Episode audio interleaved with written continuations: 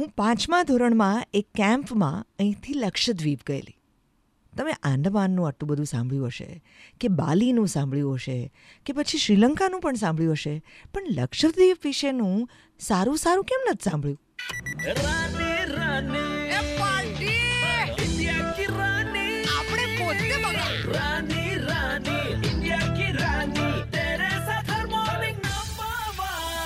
હું જ્યારે સૌથી પહેલી વાર લક્ષદ્વીપ ફરવા માટે ગઈ ત્યારે ચોપન બાળકોની સાથે ગઈ હતી. એક આખો પ્રવાસ ગયો હતો.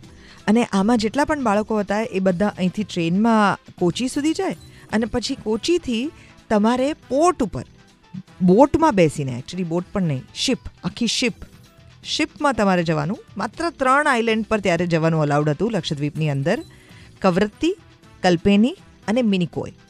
અને આ ત્રણ આઇલેન્ડની ઉપર પણ તમને સવારના શિપ લઈ જાય તમારે ત્યાં જવાનું અને સાંજે શિપ પાછી લઈ આવે, ત્યાં તમે રાત ન રોકાઈ શકો. એવો રૂલ હતો ત્યારે. અમારા પહેલાં છેલ્લા આ ટીપુ સુલતાન શિપની અંદર રાજીવ ગાંધીએ ટ્રાવેલ કરેલું. અને એના પછી તો એમનું અપમૃત્યુ થયું અને એના પછી લાંબા સમય સુધી લક્ષદ્વીપ માટેનું ટ્રાવેલ જ બંધ કરી દેવામાં આવ્યું હતું.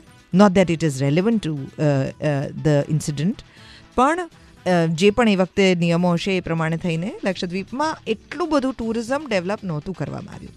હવે સમય બદલાયો છે. અને હવે તમારે લક્ષદ્વીપ પહોંચવું હોય તો ત્યાં સુધી પહોંચવાના રસ્તા પણ બદલાયા છે.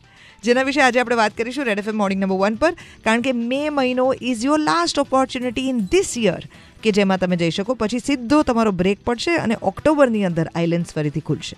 इसके बारे में बात करेंगे, छोटे સે બ્રેક એવું उस પર બજાત રહો